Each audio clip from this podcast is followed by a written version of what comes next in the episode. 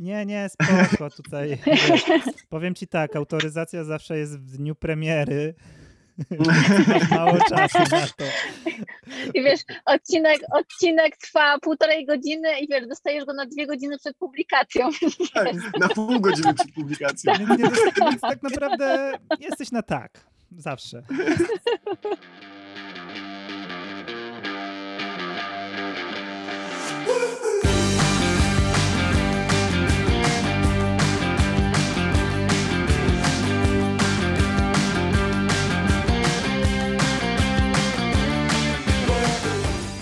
Tak, dzień dobry.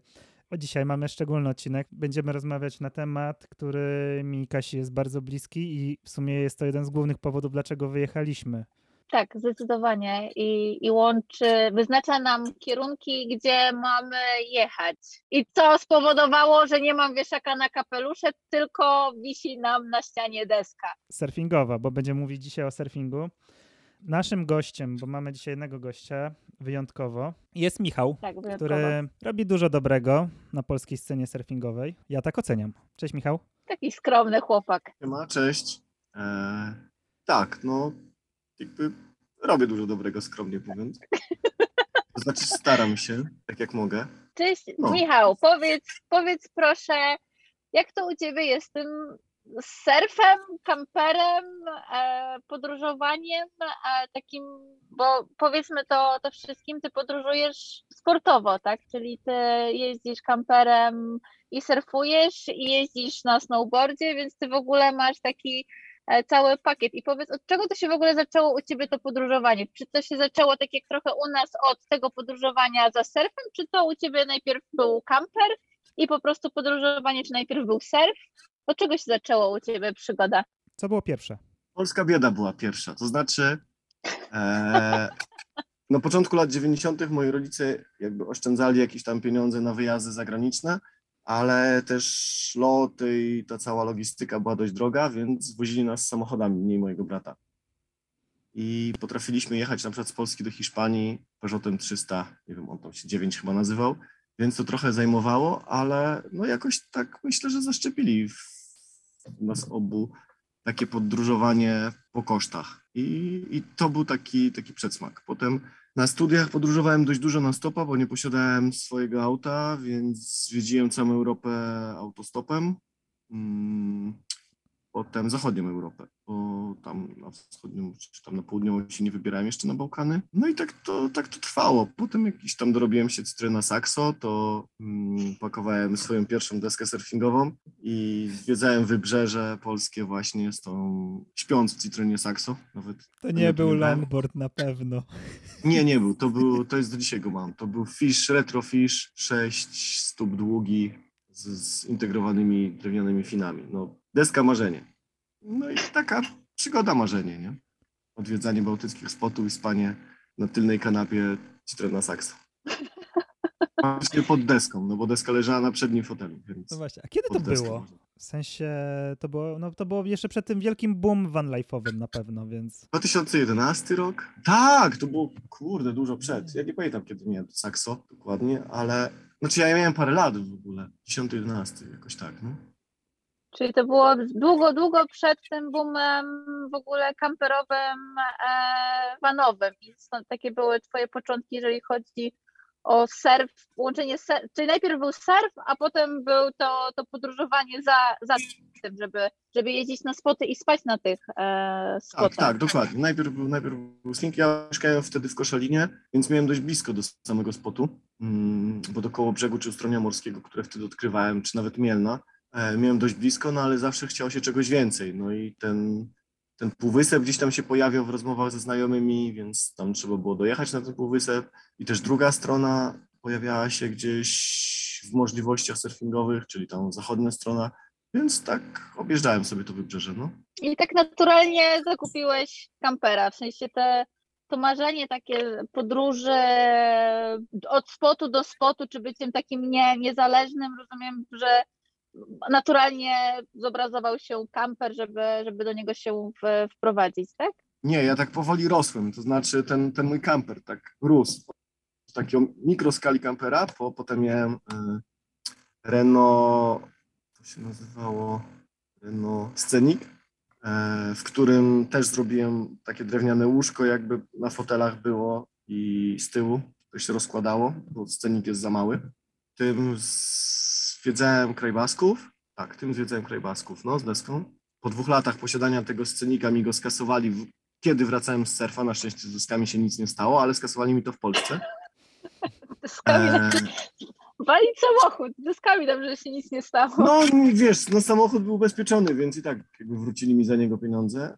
E, Potem po tym Renault Scenic miałem jeszcze większego mikrokampera, czyli Forda S-Maxa. Tam już takich większych, znaczy no to jakby były mniejsze, większe i Norwegia. Tak, to z... no, surfowo padła Norwegia wtedy, Dania i Norwegia. Mm. I, no i potem właśnie po tym, po tym S-Maxie przeszedłem już do takiego małego kamperka. Ale kamperka, nie vana, tylko, tylko kamperka. E, czyli rozumiem, że to jest takie po prostu klasyczne, e, takie surfingowe, tak jak się ogląda filmy, po prostu jakieś takie stare surfingowe, to po prostu każdy, to było u ciebie naturalne, że ty podróżowałeś tylko właśnie po to, żeby surfować, nie, nie żeby zwiedzać, tylko żeby właśnie surfować i ta ewolucja twoich samochodów, bo to w sumie tak można nazwać, że to była ewolucja tak, tak, samochodów. Ewolucja samochodów była, ale nie do końca było tak, że nie do końca było tak, że podróżowanie się opierało tylko na surfingu, dlatego że e, ja byłem tym scenikiem też na Bałkanach, tam nie było surfingu, byłem, byłem jakby tymi samochodami też w górach wiele razy, nawet Norwegia to były tak góry i ocean. E, wszystkie moje wyjazdy są jakby łączeniem gór, trekkingów, spinaczki i, i surfingu, nie? No Nie jest właśnie. I, pytanie, bo i ja, bo ja też, też jestem wielkim fanem miast. No, no właśnie, ale mówisz e, góry. I to jest też temat, który mnie tutaj mega, mega zastanawia.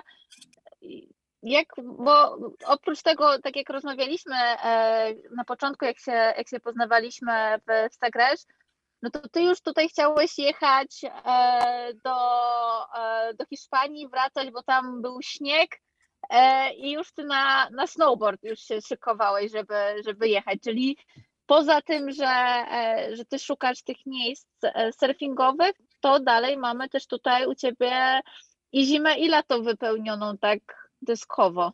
Tak, to prawda. Snowboardem się jakoś tam niedawno zaraziłem, dużo później niż surfingiem i bardzo mi się podoba każda jego forma, czyli i resort, i ulica, i, i jakiś tam off-piste. I goni gdzieś ten śnieg. To była chyba pierwsza zima moja bez śniegu i tak właśnie ostatnio coś oglądałem, czy z kimś rozmawiałem o nartach i widziałem ten śnieg i mi, chyba tak, chyba właśnie oglądałem coś. Widziałem ten śnieg i mi tak mm, brakowało go, no. To jest, nie pomyślałbym, że może mi brakować śniegu i jazdy, ale faktycznie w tym roku, bo przesiedziałem zimę w Portugalii, Hiszpanii i, i faktycznie mi tego śniegu trochę brakowało, bo, no bo tam w Hiszpanii było go mało właśnie zimą, więc finalnie się nie wybrałem. A jak wygląda kwestia noclegu w sezonie zimowym? E, Ja byłem na, w Austrii na Hintertug i tam widziałem też pod stokiem normalnie wany, ale okej, to był koniec, koniec września, więc ludzie też jeżdżą vanami na snowboard. Czy da się w ogóle żyć, jeśli ma się, wiesz, minus 5, minus 10 za oknem? Tak, wiesz co, jak masz rury poocieplane, wszystkie zbiorniki, to wszystko, to, to nie ma problemu, bo sobie nagrzejesz gazem w środku, czy nawet webasto i dajesz radę. No ale nawet w Portugalii w nocy temperatura potrafiła spaść do 2 stopni, 3 stopni, 4 stopni zimą, yy, więc prawie No, jak to-. Nie? My faktycznie, spotka- my faktycznie spotkaliśmy się z tym dwa lata temu, jak byliśmy w Portugalii, no półtora roku temu, jak byliśmy w, Po- w Portugalii, że w zimę mieliśmy minus dwa. Ale powiedz proszę, bo mówisz, że jak się przygotuje rury, zbiornik, czy ty jakoś specjalnie ogrzewałeś swój samochód, w sensie jakoś go, nie wiem, obijałeś? Familia na przykład mówiła, że oni jakoś specjalne takie nakładki e, robią na, e, na zbiorniki. Czy ty tutaj jakoś specjalnie przystosowujesz wtedy na sezon zimowy, jak jedziesz na, na snowboard swo, swojego kampera? Jakoś go docieplasz, jak, jak którymiś Nie, jeszcze tego nie fragmentami? zrobiłem, bo nie, jeszcze tego nie zrobiłem, bo e, nie jechałem jeszcze na sezon zimowy tak konkretnie. Dlatego destynacją miała być ta południowa Hiszpania i Sierra Nevada, bo tam nie trzeba kombinować za bardzo, bo i tak kampera zostawiasz dużo niżej korzystasz z transportu busowego czy autobusowego i wtedy no, ta noc jest przyjemniejsza, nie? No bo jednak masz plusie 5 czy 10, ale nadal w plusie, więc spokojnie się wyśpisz, wysuszysz rzeczy, bo tam też słońce świeci zimą, a tak wiesz, siedząc, no on jest na tyle mały, że tu nawet suszarni nie ma, więc takie rzeczy, chociaż te rzeczy plastikowe to tam schną od patrzenia na nie. nie? Powiedz, bo jestem ciekaw, bo mówiłeś, bo wymieniałeś już auta, to ile masz desek? Ile masz więcej desek czy samochodów miałeś? O Jezu, na pewno desek. Zazdro. Nie, to trzeba, no właśnie, właśnie muszę to popozbywać się, dlatego teraz tak zbieram po całym kraju, gdzie mam tam rozłożone i, i muszę się popozbywać połowy, bo po prostu z nich nie korzystam, dlatego Właśnie chciałem za bez sensu, że mają zalegać. pytać, że jak przygotowujesz się na przykład na, do wyjazdu na surfa, no to jedziesz z pustym busem i wracasz z trzema dyskami, bo lepiej kupić je lokalnie w Portugalii, w Hiszpanii niż, niż, z Pol- niż w Polsce. Kurczę, faktycznie było coś takiego, bo akurat, akurat ten wyjazd był taki, dlatego że pojechałem z jedną, wróciłem z trzema, to prawda. Wiedziałem, to jest silniejsze. Ale, ale myślę, że kolejne. Wcześniej nie, wcześniej wyjeżdżałem zawsze z takim stanem, mm, znaczy wracałem zawsze z takim stanem, z jakim wyjeżdżałem. E, Teraz tak wyszło, bo bo trafiłem akurat w deski, które, które, o których zawsze marzyłem i myślałem, nie? I wydaje mi się, że ten quiver już mam teraz taki kompletny, że resztę można gdzieś tam posprzedawać. To te, z którymi mm, wróciłem, to już są te, które chcę mieć docelowo na razie. No i jedną w zapasie, gdzieś tam jakby się. Miejsce zawsze się znajdzie. No wiadomo. Nie ma za dużo desek, jest za mały kamper. To jest tak jak nie ma źle, e, złej pogody, są źle, źle ubrani, tak? To, to, to jest tak samo z, Tak, ilością z desek. Zgadza się. No, chociaż jest jeszcze jedna, która mi się marzy, ale to w swoim czasie.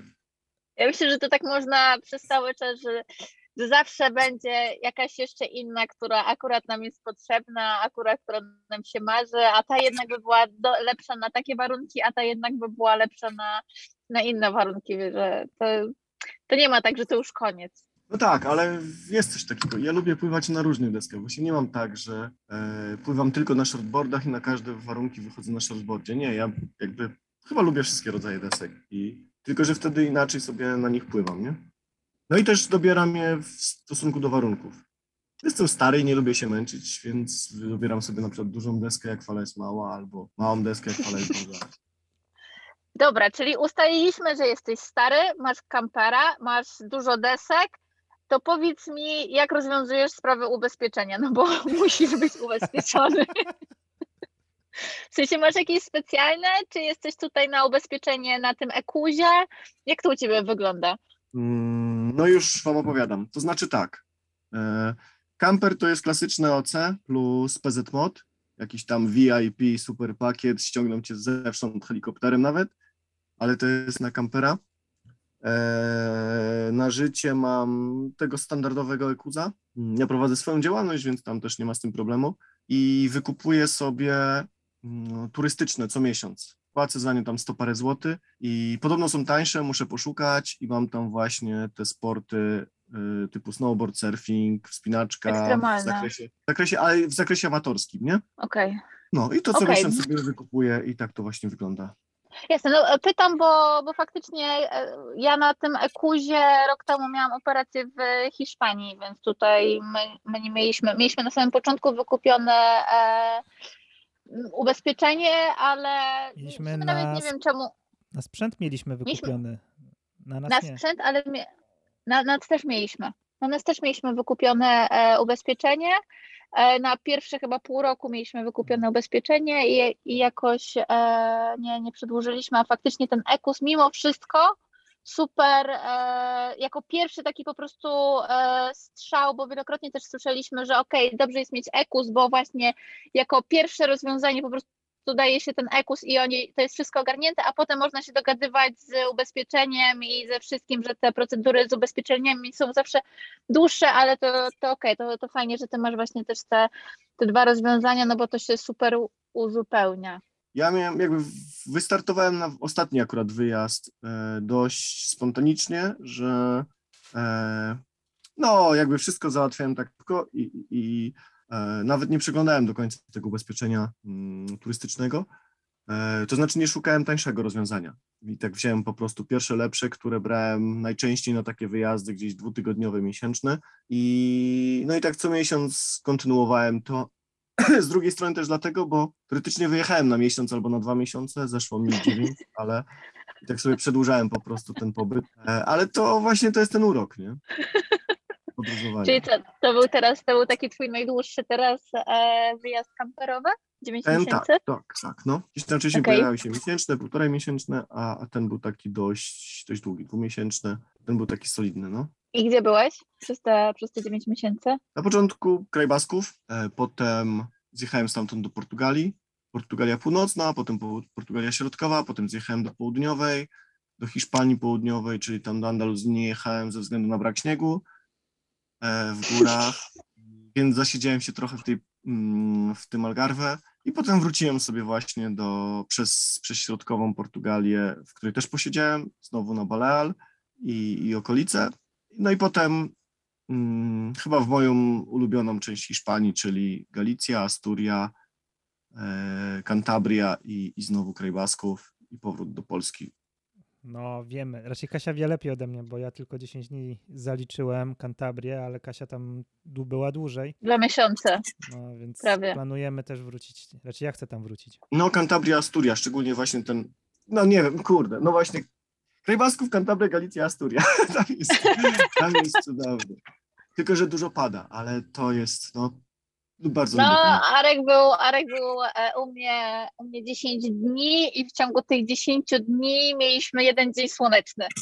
no, Dokładnie. Więc to jest, ale to dlatego też jest tam tak wyjątkowo zielono. Ja nawet to Tak, trochę tak. określałam jako, jako taką Skandynawię, tylko po prostu cieplej. Szkocję. Tak, jest- co, właśnie, właśnie teraz, e, zanim to powiedziałaś, to chciałem powiedzieć, że to jest taka, taka Norwegia cieplejsza, nie? I to no, No. mniej więcej to jest. No. Absolutnie, absolutnie w sensie w tym, w tym całym deszczu, który faktycznie tam e, pada, no to jak wjedzie taki, wjedzie słońce, wjedzie takich kilka dni po prostu słonecznych, no to jest po prostu jest przepięknie. Jest w wodzie można po prostu siedzieć w krótkich piankach.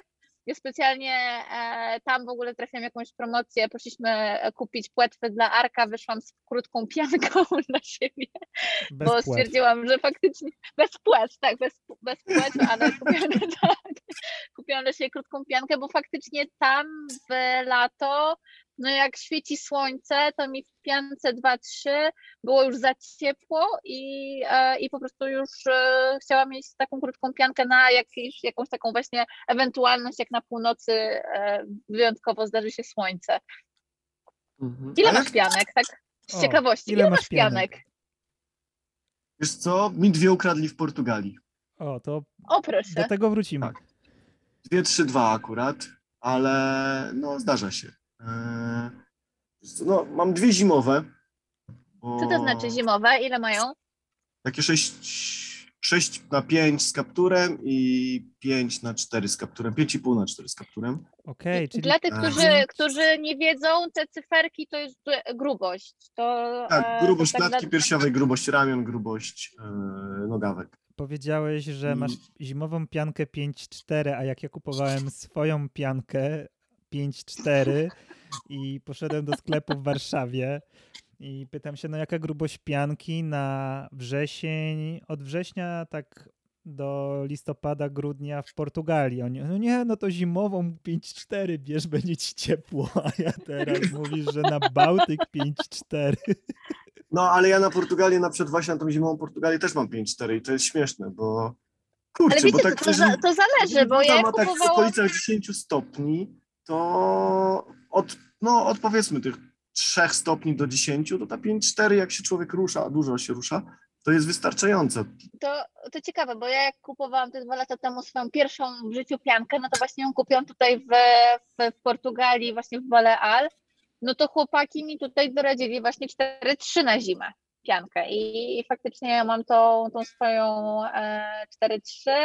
No i no, jest mi w niej tak po prostu okej, jest mi w zimę, jest mi po prostu, no właśnie, jak więcej pływam, no to jest mi tak super, to jest mi ciepło, tak, to nie marznę. Marzną mi zawsze stopy e, i, i dłonie, e, ale nie, nie tak, żebym właśnie w piance gdzieś mi było chłodno. Natomiast Arek, e, Arka podziwiam za to, że on w 5-4 pływa w Andaluzji w kwietniu, maju. maju. Ale jak jest zimno, to lepiej się przegrzać Ale- niż wyziębić, nie? To nie jest kwestia tego, że jest zimno, jest gorąco. Nie, do wleje się nie wodę. mam innej. No, to może ktoś ci będzie chciał sprzedać z tych moich ukradzionych w Portugalii. Poszukam, poszukam na ogłoszeniach. No, dokładnie. No, a tak to jeszcze mam właśnie taką 5-4 na bez kaptura na resztę sezonu i 3-2 na lato. I to na lato wszędzie. Chociaż e, tej zimy do, mar do marca pływałem w 3-2 w Portugalii, a w marcu jednak i kwietniu musiałem wjechać w 5-4, bo już mi było zimno. To jak wspomniałeś już o tym, że lekko, szybko pozbyłeś się dwóch pianek, e, nie planowano, to jak wygląda obcowanie z lokalsami? Mm, kurczę, chyba spoko. Ogólnie zawsze się tam pojawi jakiś pieniacz, ale no, mówisz o wybrzeżu tu naszym polskim, czy o Nie, nie, portugalskim? mówię ogólnie. Generalnie. Generalnie. Ogólnie. No to generalnie jest bardzo spoko. Nie mam złych doświadczeń żadnych. Nie trafiłem w żadne złe doświadczenia. To znaczy tam się w wodzie zdarzają jakby spiny i ten cały surferski e, chill vibe mija, ale to jakby na, na całym wybrzeżu, czyli Polska, Norwegia, e, Szwecja, jakby wybrzeże każdego kraju i tam zawsze w popołudniowym Hiszpanii zawsze pojawi się ktoś, kto ma, ja nie wiem, zły dzień albo bar większą napinkę na fale i zawsze w jakiś sposób mu tam inna osoba przeszkadza, nie? Mhm. Ale tak to myślę, że jest spokój. A w takich Znaczy, bo ja się relacjach- spotkałam tym, to że ci e, wejdę, bo nawet ostatnio się spotkałam, bo okej, my w Andaluzji tego nie, nie poczuliśmy, ale ostatnio e, miałam taką sytuację właśnie w Cantabrii, jak byłam. Mnie to bezpośrednio nie dotyka i ja nigdy w, ży- w życiu nie przeżyłam takiej mm, ciężkiej sytuacji z, z ludźmi, z lokalsami. Natomiast e, no moi znajomi, owszem, no byli wyrzucani ze spotów, tak? Czyli, że ja się zawsze gdzieś tam trzymam z boczku, ale bo nie chcę pływać z tymi prosami i nikomu nie chcę zabierać fali. Natomiast ci, ci lepsi, którzy, mm, którzy gdzieś tam no dobrze pływają, nawet słyszeli, że dobra, ile nie można pływać trzy razy dziennie, weź już w ogóle wyjeżdżaj z, z tej wody i, i, i przestań pływać, tak? Więc, e, więc gdzieś tam te, te sytuacje takie wywalania przez lokalnych też się zdarzają. Tak, tak, zdarzają się i no mnie usunięto w taki sposób ze spotu, na przykład na Arifanie, która jest niby bardzo przyjaznym spotem, ale no poproszono mnie o to, poproszono, powiedziano mi, żebym popłynął sobie w inne miejsce tego spotu. Okazało się potem, że oni faktycznie kręcili tam jakiś film, Eee, no ale to można było jakby dogadać się normalnie, a, a, a lokalesi byli, no można powiedzieć, agresywni, nieprzyjemni, no ale to mówię, ja też mam gorsze dni, też tam nakrzyczę na kogoś w wodzie, czy to, czy to w Polsce, czy, czy w innym miejscu. Odcięli ci kiedyś lisza? Nie, ale ja w pewnym momencie odczepiłem chłopakowi lisza w Balealu, bo e, wypchnął deskę, wypchnął deskę prosto na mnie i to jeszcze takiego shorta widać, że tam trochę ogarniał, ale odpiąłem mu, odpiąłem mu tego lisza i ta deska poleciała na brzeg i musiał za nią gonić. Jak Bo- odpiąłeś mu lisza? Normalnie rozciął, no od, od tego sznureczka po prostu odpiąłem, trzymałem jego deskę. A, I to było tak, że ja płynąłem na fali, a on jakby widział mnie, spojrzał się na mnie trzy razy, cały czas padlował. Ja już dopłynąłem, byłem na jego wysokości. On wskoczył na deskę, po czym z niej spadł do tyłu i wypchnął ją nogą. Deska uderzyła w moją piszczel, jakby rozcięła mi piankę. No, z tej deski, jakby zrobił mi dziurę w piance, zrobił mi dziurę w piszczeli. Ja spadłem na tą deskę, akurat się jej trzymałem. No i ze złości całej odpiąłem mu po prostu ten, ten pasek i puściłem deskę i mówię, że no, wiedział co robi, patrzył się na mnie, to teraz sobie idzie po deskę. Nie wszystko. Nie, to było głupie jakby teraz na to patrząc, ale, no, ale byłem bardzo, bardzo zły, bo to no, No ale to No, po prostu jest nie, nie, niebezpieczne. No, ja pamiętam sytuację z, no przecież z tego roku w sumie chyba byliśmy nawet, nie, ja byłam wtedy z Igorem, ciebie nie, ty chyba gdzieś wtedy indziej pływałeś i do nas dojeżdżałeś w Sagresz e, na, na spocie, że było tak dużo osób, że też ktoś mi tam wpłynął właśnie we mnie, pomimo tego, że to była moja fala, ja byłam pierwsza na tej fali, to jakaś laska też właśnie na a, całe szczęście, że ona właśnie nie miała, tak jak u ciebie ten gościu miał shorta, bo też dla tych, którzy e, e, nie wiedzą, shorty mają takie mm, nie szpice, ale ten przód tej deski mają taki no taki, Dziubek. no taki szpit, taki dziubek mają, tak? A we mnie całe szczęście wpłynęła laska, która na górze miała e, softa, czyli była e, mięciutka i miała tą deskę zaokrągloną, no ale też dostałam w kolano mm, stojąc na, e, na desce i, i niestety takie, takie sytuacje się zdarzają. Powiedz proszę, no bo one się zdarzają, no bo też właśnie to wynika z tego, że jest dużo osób na, mm, na spocie, każdy chce, ka- każdy jest wygłodniały, każdy chce pływać. Powiedz proszę, jak ty wyszukujesz spotów? Jak ty szukasz takich miejsc, żeby właśnie do tego nie, nie dochodziło, żeby jak najfajniej się bawić na, na spocie, a nie walczyć o falę? Kurczę, nie szukam. Po prostu lecę w ten tłum często. Ściemy naprawdę, no. Idę tak. na żywioł, szukam, krótka piłka. jak mam, jak mam dzień, to sobie szukam, jak mam wolny. O, Mam tak, tyle może- desek, że, że mogę.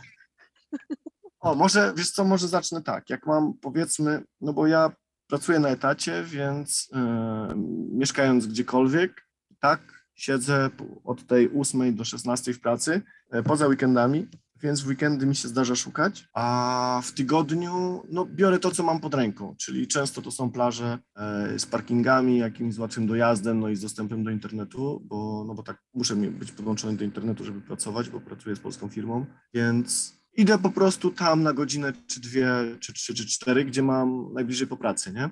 A jak masz czas, taki, nie wiem, masz urlop i teraz chcesz sobie po prostu tak się wy, wychillować, masz urlop, nie musisz siedzieć, nie musisz dbać o ten internet, nie musisz dbać o, e, o to, gdzie, gdzie stoisz. Jak wyszukujesz takich spotów? E, No to jeżeli nie znam miejsca, to w, przez aplikację głównie, zaraz wam powiem, to jest chyba, tak, przez Magic Suite albo Surf Forecast.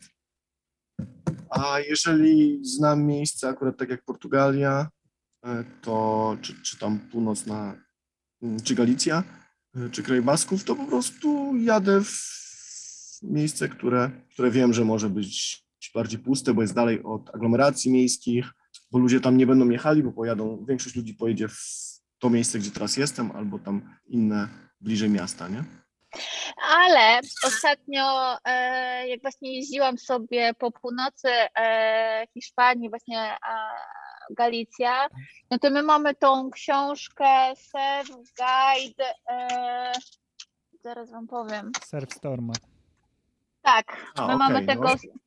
Tak, i, i tam w tej książce jest napisane, jak zazwyczaj wygląda e, spot. Ile można ludzi spotkać, już pomijając fakt od tego, że mm, jest powiedziane, e, jak naj, na, na jakiej wodzie najlepiej pływać, w sensie jaki, e, jaki swell, jakim tajdzie, w którym kierunku wiatru. Jest po prostu wszystko powiedziane a propos, a propos spotu. To jest cały opis dobrać. I jaką piankę dobrać, tak, jaką piankę dobrać, jakie jest e, ugruntowanie, e, to też jest właśnie jak wygląda sezon, czyli ile jest ludzi w sezonie, że czy można w ogóle przyjechać kamperem e, tam i, e, i stanąć. I faktycznie ostatnio, jak no ja północy Hiszpanii nie znam i, i podróżowałam absolutnie sama, a ja też e, boję się nowych miejsc takich surferskich, no bo to mm, ja też nie pływam rewelacyjnie, więc też nie chcę, wiadomo, e, nikomu gdzieś tam, nie wiem, z tymi lokalnymi gdzieś walczyć i tak dalej, więc chciałam się tak przygotować do tego pro, że jak pojadę na jakiś spot, żeby wiedzieć żeby mnie nic tam nie zabrało, nie zabiło, e, żeby było bezpiecznie. I sobie faktycznie tą, tą książkę mm, odpaliłam i sobie poprzeglądałam całą mapę Galicji i, i faktycznie gdzieś tam sobie powybierałam takie miejsca. Akurat tak chciał, że nie pływałam wtedy, ale, ale przygotowałam się. I znasz miejsce. Tak, i są miejsca, więc Arek Możesz teraz, mogę ci teraz możesz doradzać. No. Najlepsze Tak, jest, najlepsze jak jest to, że to jest prezent dla mnie. I to jest z tym wszystkim najśmieszniejsze, że Kasia korzysta z mojego własnego prezentu, kiedy jestem w Polsce.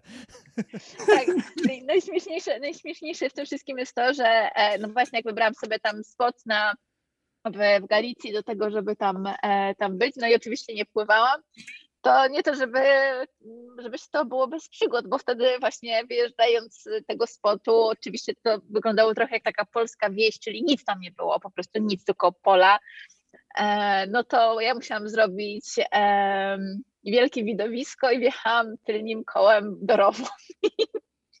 się cała wieś, tak musiała się cała wieś zebrać i, i mnie wyciągać, natomiast e, no fale były tam ładne. A co to było za miejsce? Ale- Mm, ty, ty, ty, ty, zaraz No nie pamiętasz? powiem. Gdzie nie wjechałeś do pamiętam. Nie pytaj Nie Kasi pamiętam. o coś takiego, naprawdę. Nie Pytaj mnie o nazwę, zaraz ci powiem, poczekaj, już otwaram książkę, już jestem Galicja West i mój drogi Traba. O, to nie znam. Playa de Trabas. Traba. To jest od. Czekaj, teraz ci no mogę ci nawet na mapie pokazać, wiesz? To jest nawet na mapie. Jak masz Galicję, to to jest o ten spot. Aha, tutaj widzę. No. Okej. Okej, fajnie. No, najśmieszniejsze, że ta książka została wydana chyba w 2006 roku. Kasiu może sprawdzić? W czwartym czy w szóstym? Tak, już, już sprawdzam. Nie no, pierwsze wydanie było. Pierwsza publikacja jest 2008. Nie, sorry, pierwsza edycja w ogóle, słuchajcie, pierwsza edycja tej książki to jest 92, druga edycja 95, trzecia edycja 98, natomiast pierwsza publikacja e, taka jakaś komercyjna 2008. I to jest, A. czwa- to jest, a, to jest, i to jest, to jest czwarta edycja Okej. tego, tego przewodnika. No, od dwóch lat próbują Tak. zaktualizować i im jeszcze nie, nie wyszło, więc Co ciekawe, w tej książce nie ma Polski. No, mnie to nie dziwi akurat. Czemu? Czemu? No, ale Pytam czemu? Wiesz co? No bo byliśmy na przykład e, w zeszłym roku, jak rozmawialiśmy w Andaluzji, byliśmy na naszym ukochanym spocie. E, przyszedł do nas jakiś taki Szwed, Arek, on był ze Szwecji, jakiś e, z Szwed albo, albo Norweg, już teraz nie, nie pamiętam. I py- zapytał się nas, skąd jesteśmy. I mówimy, że z Polski. On z Polski? O, ja surfowałem w Kołobrzegu w Polsce. I my tak, Mhm. w koło brzegu? Jak to w koło brzegu? Co ty tam robiłeś? No tam jest zajebisty surf. Mhm. Więc, tak. e, więc wiesz, no, no ten surf, no mówisz, wiesz, no sam e, przed, e, przed dzisiejszą rozmową mówiłeś, że masz dwie sesje dziennie, więc ten surf w Polsce jest. No tak, tak, tylko wiesz, jakbyś miała opisać tutaj teraz, kiedy to działa, to no to ciężko by było, nie? No bo no nie, no niby można, faktycznie. może w nowej, może w nowej edycji będzie, może warto coś z tym zrobić. Może tak, no. To powiedz, jakie są twoje ulubione spoty w Europie? Spokojnie, Mm. tych, e, naszego podcastu nie słucha aż tak dużo osób, żeby teraz Nie, nie, cała nie, myślę. Bardzo, grupa tam pojechała. bardzo lubię w Portugalii na pewno Amado, bardzo lubię Tonel, bardzo lubię Zawia, to są spoty w Portugalii, które naprawdę lubię. I, i Sines. Tak, to są te główne, które, które lubię tam, mm, bo są i na, i na krótkie i na długie deski, zależnie tylko od wielkości fali, no po prostu jakby mi się tam dobrze pływa. W Galicji bardzo lubię Doninio, Pantin, w kraju Basków, Andaje. Kurczę, dużo, no nie mam tak, że. I wszystko z Tak, pamięci. no bo teraz tak sobie, tak sobie siedzę i tak mogę mówić, tak trafiłem fajne pływania i tak naprawdę tylko się okaże, że lista ma 40 spotów, więc ciężko powiedzieć, że to są ulubione. A pływałeś we Francji? Tak, tak. I na w północnej, środkowej, w południowej, także i nad, e, i w Marsylii, i w Montpellier, także od Morza Śródziemnego. To powiedz mi, jakie rady dla początkujących, w sensie, co mógłbyś powiedzieć osobie, która nam na przykład, o, to inaczej zadam pytanie, co mógłbyś powiedzieć nam dwa lata temu, jak my zaczynaliśmy e, naszą podróż i tak naprawdę nie wiedzieliśmy, mm, nic o surfingu, takim, ja w ogóle byłam zero, jeżeli chodzi o surfing, zero, jeżeli chodzi o van life. Co mógłbyś powiedzieć nam albo osobom, które właśnie zaczynają swoją przygodę van life'ową, surfową? Jakie masz rady albo czego się na przykład przestrzegać i czego nie robić? Rado to jest www.google.com. Tam są wszystkie odpowiedzi, wszystkie odpowiedzi na wszystkie pytania. I co tam wpisać na przykład? Park for Night. Dobra. Czyli żeby zainstalować aplikację. No, Tak, dokładnie. Bardzo się przydaje. Wszystkim kamperowiczom. a tak surfowo, E. to, to mógłbyś początkującym e, po, poradzić? Którzy dopiero zaczynają? Żeby wybierali miejsca, gdzie już ktoś pływa i żeby wypytywali tych ludzi o, o dany spot. Po pierwsze, to jest fajna komunikacja i osoby, które tam są, e, też się fajnie czują jako lokalni, że ktoś naprawdę rozmawia z nimi, pyta się i tak dalej, a poza tym to jest ogromna baza wiedzy o danym miejscu, specyfice danego miejsca i, i to robi robotę, no szczególnie tam z, ze średnimi warunkami, nie? czy tam z dużymi warunkami. Ale to co, mówisz, że wypytać się na przykład o co? O prądy? E, W którym miejscu Wszystko, fala? prądy, od, od dno, w którym miejscu, gdzie najlepiej wchodzić, gdzie najlepiej wychodzić, e, czy no, że jest się na jakimś takim etapie i czy to jest fala dla mnie, czy nie jest to fala dla mnie, no takie, to są to podstawowe pytania, nie? Mm, Zresztą widzi się, czy fala jest dla kogoś, czy nie. No, czasami można gdzieś tam utknąć, albo jak, tak jak mówię, jakie jest wejście, jakie jest wyjście, czy lepiej wchodzić e, na low tide, czy lepiej wchodzić na high tide, czy na mid tide, czy na mid tide schodzącym, wchodzącym. No ciężko to powiedzieć, no bo tak naprawdę, kurczę, jak ktoś jest początkujący, to, no to dobrze by było, jakby pojechał do szkółki, taki początkujący, początkujący. Jak jest już tam trochę zaawansowany, to faktycznie, faktycznie taka wiedza lokalna powinna mu dużo dać odpowiedzi. I, no i tak jak mówisz, takie przewodniki, jak ty prezentowałaś, plus przewodniki, które gdzieś tam są w internetach, nie? Czy aplikacje, które są typu Magic Seaweed, e, aplikacja, czy Surf Forecast też mają opisane spoty dokładnie tak jak, tak jak w tej książce, może nie tak treściwie, tylko są podstawowe informacje czasami, ale wystarczające, nie?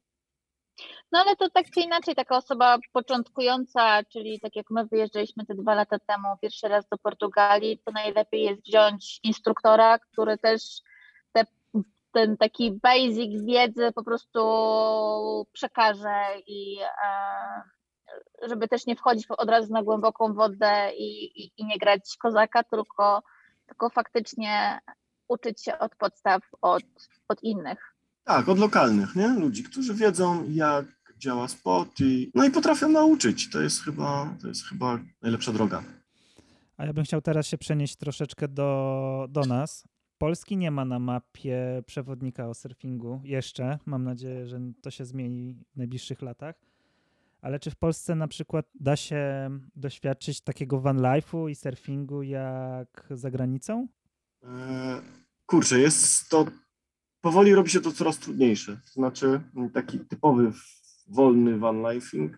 Robi się coraz trudniejszy, bo Polska jest nadal, e, kamperowo jest nadal dość zacofana, to znaczy mamy mało miejsc zrzutów, co jest bardzo ważne, szczególnie dla, dla zrzutu toalety, bo e, zrzut szarej wody jest jednak łatwiejszy, bo tam na stacjach benzynowych, czasami na myjniach, można go znaleźć, ale zrzut y, toalety, to jeżeli nie ma dedykowanego, można znaleźć jakiegoś toy-toya, bo chemia jest ta sama i ona jest potem utylizowana, więc wylać to toy-toya, no ale to też jest mm, to nie jest do końca ta droga, a samych takich punktów jest dość mało. Możemy robić, jakby jeździć po kempingach, co wtedy jest ułatwiona sprawa ze zrzutami, bo na kempingach często są zrzuty, ale też samych kempingów nie ma za wiele takich podkampery dedykowanych, nie? Jak są, to są przepełnione, przeludnione. Mm, Też jest dużo namiotów na nich, bo to nie jest tak, że u nas y, kamperowiska są tylko pod kampery, tylko faktycznie często nawet nie ma takich parcel, tylko stajesz gdzie chcesz e, i wtedy stajesz gdzieś tam między namiotami albo między drzewami. To jest taki, taki chaos trochę tak panuje, no ale może i w harmonia w chaosie wtedy jest jakaś No a tak na wybrzeżu, no na Półwyspie też zaczyna brakować jakby darmowych miejsc do, do, do, do parkowania, więc za wszystko trzeba płacić. Z drugiej strony, no normalny. My jak, my jak byliśmy rok temu, jeździliśmy po Polsce i chwilę jeździliśmy po, po wybrzeżu Polski, to spotkaliśmy się z tym, z czym w sumie wcześniej się nie spotykaliśmy jeżdżąc po, po Europie, mówię tutaj o surfingu, że mieliśmy problem, żeby zaparkować, ale w takim sensie, że na całym półwyspie po prostu nie ma miejsca, żeby zaparkować samochód, nawet jak się chce zapłacić. W sensie za darmo to w ogóle nawet e, zapomnij, albo musisz drałować po prostu z tą deską i z całym sprzętem nie wiadomo ile czasu.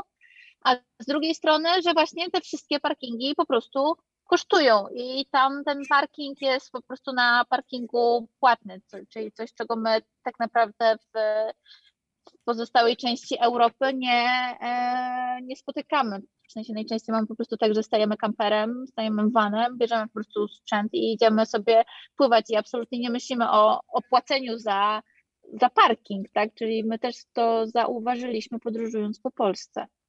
Głównie do wybrzeża się tyczy, e, bo tak w takich miejsc typu nad jeziorami, nad rzekami, e, takie, żeby zaparkować sobie tam mm, piknikować czy chillować, jest od groma i to faktycznie naprawdę fajne miejsca.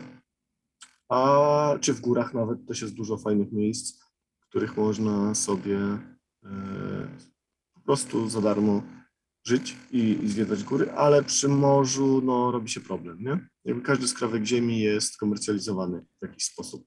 Trudno, trzeba się po Czyli- prostu z tym pogodzić. Czyli surfing w Polsce i kamperowanie w Polsce jest po prostu mega, mega ciężkie. Jest, rozwija się. Myślę, że się rozwija. To może nie tyle, że mega ciężkie, ile no, ta logistyka jest troszeczkę bardziej skomplikowana, bo trzeba pokombinować, pomyśleć skąd można zaczerpnąć wody, gdzie wylać toaletę, e, gdzie spuścić szarą, szarą wodę. No tak mówię, to, to trzeba już sobie gdzieś tam pomyśleć o tym. No i gdzie kupić na przykład płyn do toalety? To też jest czasami ciężkie rozwiązanie, nie? że trzeba z półwyspu zjeżdżać do, do Gdańska, żeby w jakimś markecie dostać płyn. No chyba, że gdzieś tam na kempingu akurat jest na- na sprzedaż. Jestem ciekaw surfingu po polsku. Jakie są twoje ulubione miejscówki? Tak, jak, gdzie, gdzie ktoś w Polsce może posurfować? My w Polsce mamy głównie beach breaki, czyli fala łamie się na mieliźnie. Czy głównie, no mamy tak po prostu i nie mamy innych. Czy to jest mielizna na falochronach, czy to jest mielizna w porcie, czy to jest mielizna na otwartym e, morzu, ona po prostu się łamie na mieliźnie i, i tyle. I tak naprawdę od prądów, sztormów, e, rozkołysów i układania mielizn, no raz się pojawia ta fala lepsza, raz gorsza, a miejsc jest bardzo dużo. Na, w jednych miejscach są mniejsze fale, w innych miejscach są większe, ale, ale tych miejsc jest i tych fal jest bardzo, bardzo dużo, nie? A jakby ktoś chciał się nauczyć surfować, to gdzie w Polsce? Znaczy nawet nie nauczyć, to źle powiedziałam. Jakby ktoś się chciał w ogóle spróbować surfować w Polsce, to gdzie? To chyba no, takie najbardziej sprawdzone miejsca, czyli tam, gdzie będzie też mógł coś wypożyczyć, czyli na pewno koło brzeg, bo tam jest wypożyczalnia i szkółka. W Ustce chyba nie ma jeszcze, e, ale też jest to bardzo fajne miejsce. Mm, No i Półwysep, czyli tutaj Władysławowo, chociaż tutaj, nie no są wypożyczalnie, Władysławowo, chałupy, wszystkie kempingi jakby między Władysławowem a chałupami mają wypożyczalnie i, i miejsca są bardzo spoko. Jastarnia, Karwia, no to są te podstawowe miejsca, w których możemy wypożyczyć sprzęt, wejść spokojnie do wody, znaczy spokojnie, no jak jest jakaś tam fala, pływać, nie? Czy uczyć się pływać. A taki sezon, powiedzmy, surfingowy w Polsce, to na, na, na jaki okres przypada? Cały rok. Cały rok. Myślę, że u nas nie ma sezonu. Myślę, że u nas jest bardziej tak, że jest fala, nie ma fali, nie? To jest trochę jak z kajtem. Albo Tak, zawieje, tak, albo nie. Dokładnie, to samo, nie? Mi się obzdurało, że po prostu ten sezon taki najfajniejszy, nie wiem, może przez to, że eventów jest więcej i tej promocji, że właśnie wrzesień, październik. To wszystko się dzieje tak naprawdę od, od czerwca do września, jeśli chodzi o tą stronę e, różnych zawodów czy, czy, czy, czy, czy, czy, czy, czy różnych eventów, ale tak to no, ludzie pływają cały rok. Cały rok idzie ich spotkać na, na całej długości wybrzeża, nie? Surfing w Polsce nie jest zbyt popularnym jeszcze sportem. ale już na pewno, na pewno większość ludzi o nim słyszała. A no, ty masz swoje 3, 5, 10 groszy w tym wszystkim ze względu na Baltic Cooks, czyli to jest jedyny magazyn surfingowy chyba w Polsce, czy jeszcze coś powstaje? Wiesz co, kurczę, nie chciałbym mówić jedyny. Stricte surfingowy, bałtycki na pewno, bo, e, bo ja tu piszę o, o Bałtyku, Mhm. Ale I- o polskim i pisze- Bałtyku, czy ogólnie o Bałtyku? ogólnie o Bałtyku. Mhm. On jest dwujęzyczny, e, zawsze wywiady są z różnymi ludźmi e, z państw okołobałtyckich i o, opowiadających o ich regionie, o ich tam przygodach z surfingiem, ale nie chcę mówić jedyny, dlatego że Nie, nie, ja mi chodzi o to, że no, to jest jakby taki periodyk, który wychodzi regularnie. Nie mówię o zinach, bo ziny czy... To znaczy on zupełnie nieregularnie wychodzi, bo na razie wydałem dwa i każdy był co rok, co dwa lata i teraz ten może mi się uda wydać dwa lata od poprzedniego. Więc... Czyli kategoria- Czyli kategoria raczej książka w tym momencie. Kategoria ra, ra, raczej książka, no dokładnie. To jest tak jak E, z tym tak. przewodnikiem, o którym rozmawialiśmy. Tak, no, zgadza się, dokładnie. Takim w miarę regularnym jest szwedzki e, Nordic Surf Magazine, surf, Nordic Surfers Magazine i on wychodzi w miarę regularnie, tyczy się też Bałtyku, ale nie tylko, bo oni poruszają temat ogólnie cold, water surfingu. Mhm. Bardzo fajny magazyn, też polecam. A skąd ten pomysł? Czemu ty? Wiesz co, jestem drukarzem z wykształcenia technicznego i zawsze miałem jakieś tam zamiłowanie do e, zbierania magazynów. Mhm. Jak jeździłem na deskorolce, to zbierałem śliski, info. E, do dzisiaj zbieram Barrier magazyn, który wydaje Kuba Bączkowski z Wrocławia, Disastera, wydawanego przez Piotra Dabowa i no nie wiem, mam jakąś taką magazynową jazdę i w pewnym momencie tak sobie po prostu siedziałem i stwierdziłem, że chciałbym, a wtedy wychodził Surf, surf Mag i pomyślałem sobie, że chciałbym wydawać taki, znaczy chciałbym przeczytać taki magazyn e, gdzieś tutaj z wywiadami z ludźmi dookoła Bałtyku, żeby to tak zaciśnić. No i potem pomyślałem, że przecież samemu mogę go stworzyć i wydać i tak zrobiłem, po prostu go stworzyłem i wydałem. tak było z pierwszym numerem. No, położyłem na to swoje pieniądze i, i, i wyszedł pierwszy numer. Jaki był, taki był, ale jakby ziarno zostało zasiane. Nie? I kiełkuje, Rozwija się bardzo powoli, no. Bo nie mamy słońca w kraju. Spokojnie, trochę... No, no, ale dużo pada, więc to też powinno wy- wyrosnąć nieźle. No, ale jakby, no, spokojnie, spokojnie, damy radę. To jest też trochę tak jak e, nasze ostatnie rozmowy w podcaście, że no właśnie, spokojnie, spokojnie, małymi kroczkami osiągniemy właśnie te nasze cele, te, te spełnienie marzeń, takie te zawodowe, e, do których gdzieś tam po, po cichu sobie dążymy, więc, więc tak, zdecydowanie. Ale ja mam do ciebie jeszcze takie pytanie, słuchaj. E, bo każdy z nas tak ma. Ta, pamięta tę jedną falę, tę taką naj. Jaka była twoja ta najfala, fala? Taka, wiesz, po prostu, która zapadła ci tak w pamięć. Chyba nie mam takiej. To znaczy, ja Nie pamiętam, nie, ja pamiętam swoją falę, która nie była naj-naj, ale która zapadła mi najbardziej w pamięć, bo, e, bo byłem takim, takim totalnym beginnerem, miałem źle dobraną wtedy deskę, tak, no, no miałem źle dobraną deskę, to była moja pierwsza deska, e, którą sobie kupiłem w Portugalii. I to nie był jakiś tam short, ona była też super wyporna i w ogóle, ale nadal była trochę za krótka dla mnie na tamte umiejętności i pojechałem z moim kolegą, współlokatorem, Francuzem, który naprawdę wymiatał na desce. I pojechaliśmy do Ginszu na jeszcze, na, nawet nie, no czysto swelowe, takie półtorej, może dwa metra, wypłynąłem za nim, tam złapałem jeszcze już jakieś wcześniejsze e, ładne fale, a, znaczy ładne, no. Zielone fale wcześniej łapałem mm, już samemu, tam w lewo czy prawo, ale wtedy pamiętam, że wypływaliśmy i ja dopiero wypływałem na spod za nim, ale przepływałem e, przez falę, która się łamała i na tej fali płynął bodyboarder. I ten bodyboarder miał tak ręce wyciągnięte i chyba otwarte, dlatego że nagle wpływając na falę, jakby dagdajwowałem, czyli nurkowałem pod tą falą, ale jeszcze byłem przed tym momentem zaczerpnięcia oddechu i coś mnie pociągnęło do tyłu z całą deską O ma- Okazało się, że ten border zahaczył się ręką o moją lisz. I on popłynął sobie na tej fali i ściągnął mnie w tył i ta fala jakby zaskoczyła mnie i, i zawinęła nas totalnie, powiązała nas tą moją liszą całkowicie. Ledwo się z tego wyplątaliśmy, a w międzyczasie zostaliśmy tam z trzy czy cztery razy przez kolejne sety, e, fale z setu mm, zmieleni. I, i to, był, to była fala chyba, którą, którą najbardziej zapamiętałem, bo To miało być coś miłego. zupełnie się nie spodziewałem tego. Ale wiesz co, no to... Jakby to było miłe, nie? No bo wpadło, wpadło mi w pamięć, przeżyłem, on też. Nic się ani nie stało z deską, ani z bodyboarderem, ani z tą jego deską. Także no, zapa- zapadło mi w pamięć.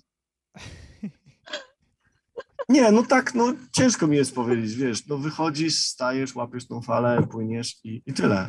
I, i, tylko z, może ja po prostu to jeszcze za krótko robię i, i ja może mam tak, wiesz, że, że faktycznie zapamiętuję te fale, że nie wiem, jak byłam w Cantabrii, no to złapałam swoją najszybszą falę i taką chyba największą, bo tam, nie wiem, ona miała spod, no miała pewnie niecałe dwa metry e, ta fala i, i faktycznie mam tak, że wiesz, że pamiętam ją, bo to była chyba taka pierwsza fala, gdzie na wysokich, na dużych falach się przełamałam tą swoją blokadę w głowie i po prostu usunęłam i czułam, jak ta deska mi po prostu pode mną skacze od tej, od tej prędkości, tak więc mm, to może jest właśnie efekt tego, że ja, no to dopiero tam, nie wiem, te dwa lata pełne e, surfuję tak przez, przez cały czas, powiedzmy w miarę regularnie e, gdzieś tam pływam, więc dalej się jeszcze mam tak taką, wiesz, mega, mega zajawę i taki, wiesz, chcę po prostu chłonąć tak każdą falę i ją tak analizować i po prostu rozkładać na czynniki pierwsze, co było w niej,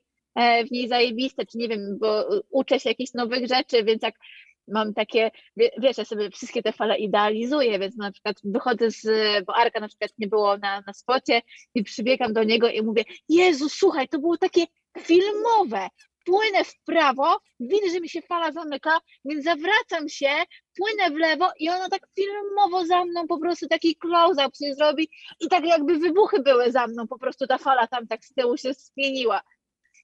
Więc wiesz, ja, ja po prostu stąd zadałam Ci pytanie, bo ja dla mnie po prostu wszystkie takie moje fale, takie przejścia, to jest takie, wiesz, filmowe, wyidealizowane, wiesz, takie, że, że faktycznie ja, ja, ja to przeżywam. Stąd chciałam się właśnie Ciebie zapytać, jak to u Ciebie, czy, czy Ty też po tych wielu latach też tak masz? Wiesz co, to nie chodzi o wiele lat, tylko to bardziej chodzi o coś. E, wyczytałem jakiś czas temu w mądrej czy mniej mądrej książce o progu ekscytacji różnych ludzi, progu emocjonalnym. Ja mam bardzo mały próg emocjonalny, taki naprawdę, jakby od ten zły, czyli jakby mm, wiele rzeczy dla mnie jest takich, nie jest aż takich tragicznych, nie? Ale też mam mało rzeczy super ekscytujących. A ludzie właśnie, tak jak ty to opowiadasz, czyli masz bardzo szeroki próg emocjonalny. I i to jest super, nie? To, to jest coś, czego mi trochę brakuje. I myślę, że to właśnie to, że tam zapominam albo nie myślę, też jest spowodowane tym progiem emocjonalnym bardziej niż, niż tym, że nie przykładam wagi, czy pływam już ileś lat, nie? Czy ileś tam Ciekawe. Muszę przeczytać tą książkę w takim razie, bo ja mam podobnie jak ty, że no, chyba mam za wąski ten próg. No, to znaczy, ale tam nie było rozwiązania, to znaczy nie, nie podawali takiej pigułki, którą wiesz, łykasz i poszerzasz sobie ten próg, nie? Znaczy znam takie pigułki, ale... ale no to może nie ten podcast. Wrócimy kiedyś do tego. No tak jest.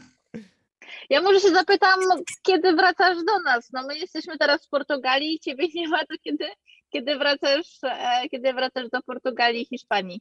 No pewnie jak się trochę wyludni, czyli myślę, że tak październik. Mam tu jeszcze parę rzeczy do zrobienia ze swoim magazynem i, i potem chciałbym wyjechać właśnie. Tylko gdzieś tam się pojawiła, pojawiła opcja jeszcze na chwilę e, wyjazdu na, na, na tam do Azji Południowej, więc Mhm. e, no ale do Portugalii tak zamierzam przynajmniej do, e, pojawić się tak, żeby być przynajmniej do lipca przyszłego roku. Nie? Ja myślę, że takie ostatnie moje pytanie to jest, a gdzie ten twój magazyn, mój drogi, będzie można zamówić? No, w, tam gdzie wszystko, google.com. Google.com i co wpisać? E, no, Baltic Cooks. Nie, no, na stronie Baltic Cooks jest zakładka chyba sklep. Tam, no, tam można nabyć ten magazyn. No i w niektórych surf shopach w, w Polsce. O, nawet w kinie Żeglarz w Jastarni. Polecam, w ogóle super kino. I mają w czwartki w sezonie wieczór surferski, mają fajne filmy, także... O, czyli w czwartki do kino, kino żeglarz. Nie, no w każdy dzień do kina Żeglarz, tylko w czwartki na film surferski. My tam, Kasiu, na kawie byliśmy. My tam byliśmy na kawie. Można wpaść na kawkę, piwko, super ciasta, jakby polecam. Miejsce ekstra. Bardzo Ci dziękujemy za Dzięki. rozmowę. wielkie. Dzięki za rady, bo ja na pewno skorzystam z tej, jeśli chodzi o pytanie do lokalesów na wodzie. A nie wiem jak Kasia. Kasia chyba już będzie śmigać znacznie lepiej, więc już nie musi się pytać. To nie sami lokalesi podbiegają przecież. Nic mi o tym nie wiadomo. Ja też nic nie widziałem. Kasiu, masz coś do powiedzenia? Ja z okularów w wodzie, więc też nic nie widzę. Tadek, tak, Tadek ich odgania skutecznie na pewno. Tak, tak, Tadek mnie broni.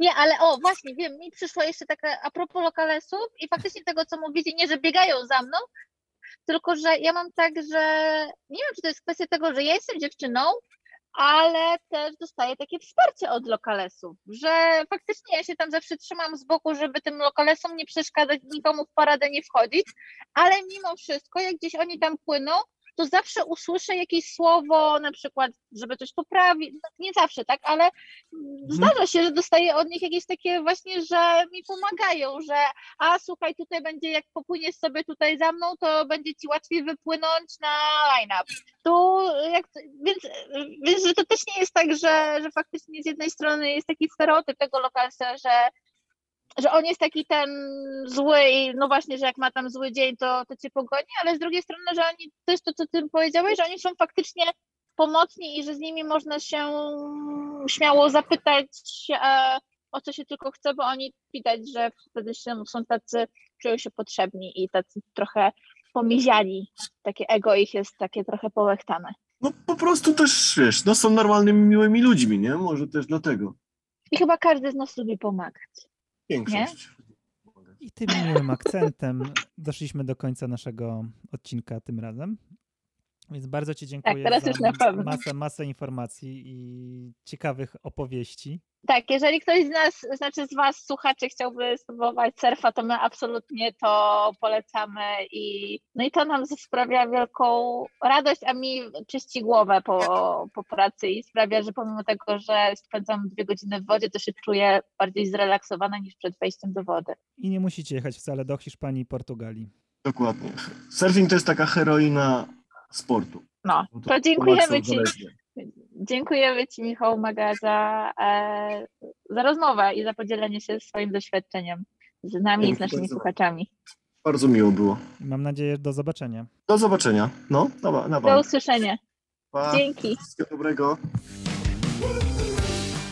A ten podcast nie powstałby, gdyby nie wsparcie Aloha Camp, portalu, na którym znajdziecie wyjątkowe miejsca blisko natury. Czyli tak, jak lubimy najbardziej. Prawda, Kasiu?